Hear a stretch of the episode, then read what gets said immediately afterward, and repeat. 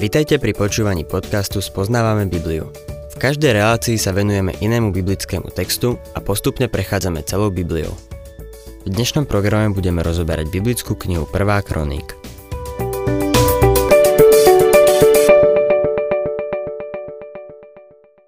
Milí poslucháči, 18. kapitola 1. kroník uvádza Dávidové vojny. Niektorí z vás si možno spomenú, ako som zdôrazňoval, že knihy kroník podávajú Boží pohľad. Ako môžu vojny zapadať do tohto výkladu? Túto otázku si možno kladie viacero z vás a preto by som rád na úvod k tomu povedal zo pár myšlienok. V Novej zmluve Jakub položil veľmi praktickú otázku. Odkiaľ pochádzajú boje? Nielenže túto otázku položil, ale aj na ňu odpovedal. V 4. kapitole v prvom a druhom verši čítame Odkiaľ pochádzajú boje medzi vami a odkiaľ rozbroje? Nie odtiaľ z vašej žiadostivosti, ktorá brojí vo vašich údoch? Ste žiadostiví, ale nemáte. Vraždíte a závidíte, ale nemôžete nič dosiahnuť. Bijete sa a bojujete, ale nič nemáte, lebo neprosíte. Inak povedané, v pozadí bojov je hriešne srdce človeka. Je ľahké protestovať proti vojnám, ale protestovaním sa ich nikdy nezbavíme. Protestmi možno ukončíme jednu vojnu, no v zápetí začne druhá, lebo tým základným problémom je hriešne srdce človeka. Pán Ježiš prišiel na našu zem a povedal tieto slová. Lukáš 11, 21 a 22.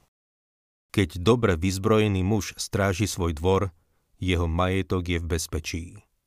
Ale keď ho prepadne silnejší ako on a premôže ho, ten mu odoberie zbraň, na ktorú sa spoliehal a korisť rozdelil. Prečo to povedal?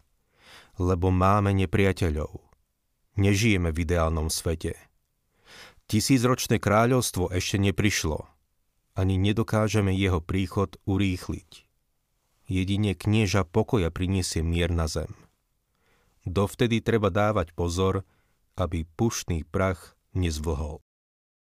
Hneď na to, ako človek zrešil, Boh povedal satanovi. Nepriateľstvo ustanovuje medzi tebou a ženou, medzi tvojim potomstvom a jej potomstvom. Milý poslucháč, toto nepriateľstvo nedokážeme odstrániť. Vojny budú, až kým nebude odstránený hriech zo zeme až kým nebude odstránená všetká bezbožnosť. Vojny sú len symptómom. Chorobou je hriech. To, čo je problém, je hriech. Dávida Boh požehnal a vďaka tomu získal nepriateľov. Kým bol len malým, bezvýznamným kráľom nejakého kmeňa, nevzbudzoval veľkú pozornosť. Ale to sa zmenilo. Boh nám dáva vedieť, že dokonca aj Dávidovo kráľovstvo bolo vo svete, v ktorom boli vojny. Keďže aj my žijeme v takom istom svete, musíme byť ostražití. Rozbroje a násilie sú výsledkom hriechu v srdci človeka. Pozrime sa teda na Dávidové vojny. Národy, ktoré sú tu uvedené, boli stálymi nepriateľmi Izraela a vždy zaútočili, keď bol izraelský národ slabý. Prvá kniha Kroník, 18. kapitola 1. až 4. verš. Po nejakom čase porazil Dávid filištíncov, podrobil si ich a odniel im Gad s priľahlými osadami. Porazil aj Moáb, takže sa Moábčania stali Dávidovými poddanými a poplatníkmi.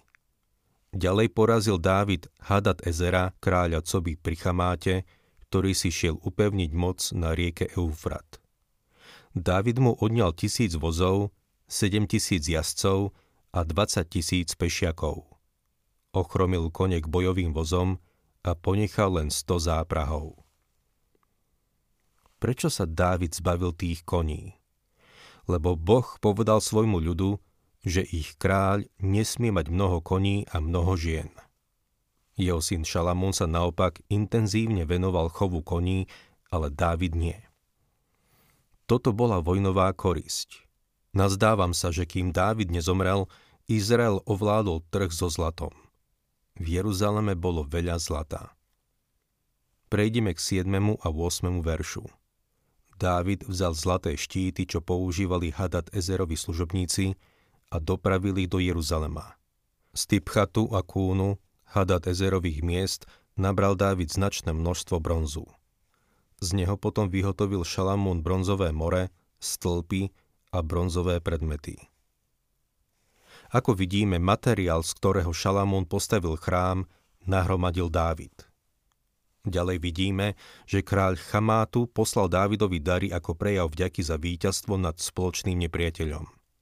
Poslal mu rôzne zlaté, strieborné a bronzové predmety. Čítajme 11. verš. Tie zasvetil kráľ Dávid hospodinovi spolu so striebrom a zlatom, ktoré priniesol od rôznych národov. Od Edomčanov, Moábčanov, Amónčanov, Filištíncov a Amalékov. Boh dal Dávidovi víťazstvo nad všetkými týmito starými nepriateľmi, ktorí bojovali proti Izraelu, keď bol slabý. Aby sa mohol stať kráľom nad celou krajinou, musel vyhnať všetkých nepriateľov. Božie dieťa má takisto nepriateľov. V liste Efeským 6. kapitole 11. verši čítame Oblečte sa do plnej Božej výzbroje. Náš nepriateľ nie je z krvi a tela, Náš nepriateľ je duchovný nepriateľ. Na to chce Pavol poukázať, keď v 12. verši píše Veď náš boj nie je proti krvi a telu, ale proti kniežatstvám, mocnostiam, vládcom tohto temného sveta a proti duchom zla v nebesiach. Toto je realita, v ktorej sa nachádzame. Predstava, že kresťan môže vysedávať a krútiť palcami, že môže robiť kompromisy so všetkým, čo mu príde do cesty, je úplne mimo. Ako kresťania sa musíme postaviť za to, čo je správne. Máme duchovného nepriateľa, ktorého musíme poraziť. V našom biblickom texte sa teraz dostávame k 19. kapitole, v ktorej sa píše o Dávidovom boji proti Amónčanom a Aramejčanom. Táto kapitola odhaľuje, že Boh má zjavne zmysel pre humor. Takisto naznačuje, že Dávid bol horkokrvný, ale snažil sa žiť v miery. Čítajme prvý verš. Neskôr, keď zomrel amónsky kráľ Nacháš, stal sa namiesto neho kráľom jeho syn. Amónčania boli izraelskí nepriatelia. Dávid nechcel bojovať.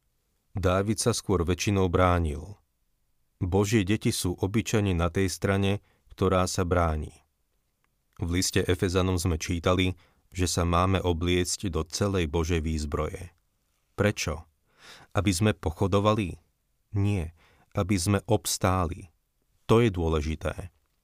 Tragédia je, že tak málo Božích ľudí obstojí. Dávid chcel prejaviť dobrú vôľu, potešiť Chanúna a vysloviť sústrasť nad smrťou jeho otca. V druhom verši čítame. Dávid uvažoval. Preukážem dobrú voľu Nachášovmu synovi Chanúnovi, pretože i jeho otec sa tak zachoval ku mne. Tak vypravil Dávid poslov, aby mu vyslovili sústrasť nad smrťou jeho otca. Dávidovi služobníci prišli k Chanúnovi do krajiny Amónčanov vysloviť sústrasť. Pozrime sa, čo sa stalo. Tretí verš. Amónsky hodnostári však povedali Chanúnovi. Nazdávaš sa, že si chce Dáviť uctiť pamiatku tvojho otca, keď k tebe posiela tešiteľov? Jeho služobníci prišli k tebe skôr preto, aby preskúmali, prepátrali a presliedili krajinu. Toto bolo veľmi vážne obvinenie zo strany týchto hodnostárov, zrejme mladých mužov, ktorí stáli pri kráľovi. Povedali – Dávid nie je tvoj priateľ. Nepriatelil sa s tvojim otcom.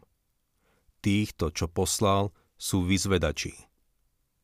Čítajme ďalej a pozrime sa, čo spravili týmto Dávidovým vyslancom. Štvrtý verš. Na to uchopil Chanún Dávidových služobníkov, oholil ich, odrezal im polovicu šiat až po rozkrok a prepustil ich. Oholil ich, čo bola pre Židov potupa. Podľa zákona si bradu nesmeli ani strihať. A potom im ešte odrezali šaty, aby ich úplne ponížili. Predstavte si, ako sa títo poslovia museli cítiť. To nebola doba nudizmu. Museli sa cítiť veľmi rozpačito. Bola to samozrejme úrážka, ktorú Dávid nemohol nechať len tak. 5. verš. Keď odišli, dostal Dávid hlásenie o tých mužoch. Vypravil im naproti poslov, lebo tí muži boli veľmi zanobení. Kráľ odkázal, zostaňte v Jerichu, kým vám nenarastú brady, až potom sa vráte. Títo muži boli tak zanobení, že sa nesmeli vrátiť do Jeruzalema. Dávid im vypravil naproti poslov a odkázal im, aby zostali v Jerichu, kým im nenarastú brady a samozrejme dal im nové šaty. A Mončanom sa dostalo do uší, ako Dávid zareagoval, keď sa dopočul o zhanobení svojich vyslancov. 6. verš Keď Amónčania vybadali, že sa Dávidovi zošklivili, Chanún a Amónčania poslali tisíc talentov striebra, aby si najali vozy a jazdcov z Mezopotámie, Zaram Máchy a z Coby.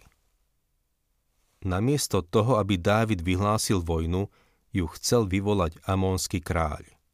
Chcel dokázať, že dokáže premôcť Dávida. Som si istý, že to mal na mysli už vtedy, keď ponížil Dávidových poslov. Najal si teda amorejských vojakov, aby spolu s ním porazili Dávida. Keď sa to Dávid dopočul, podnikol rázne kroky.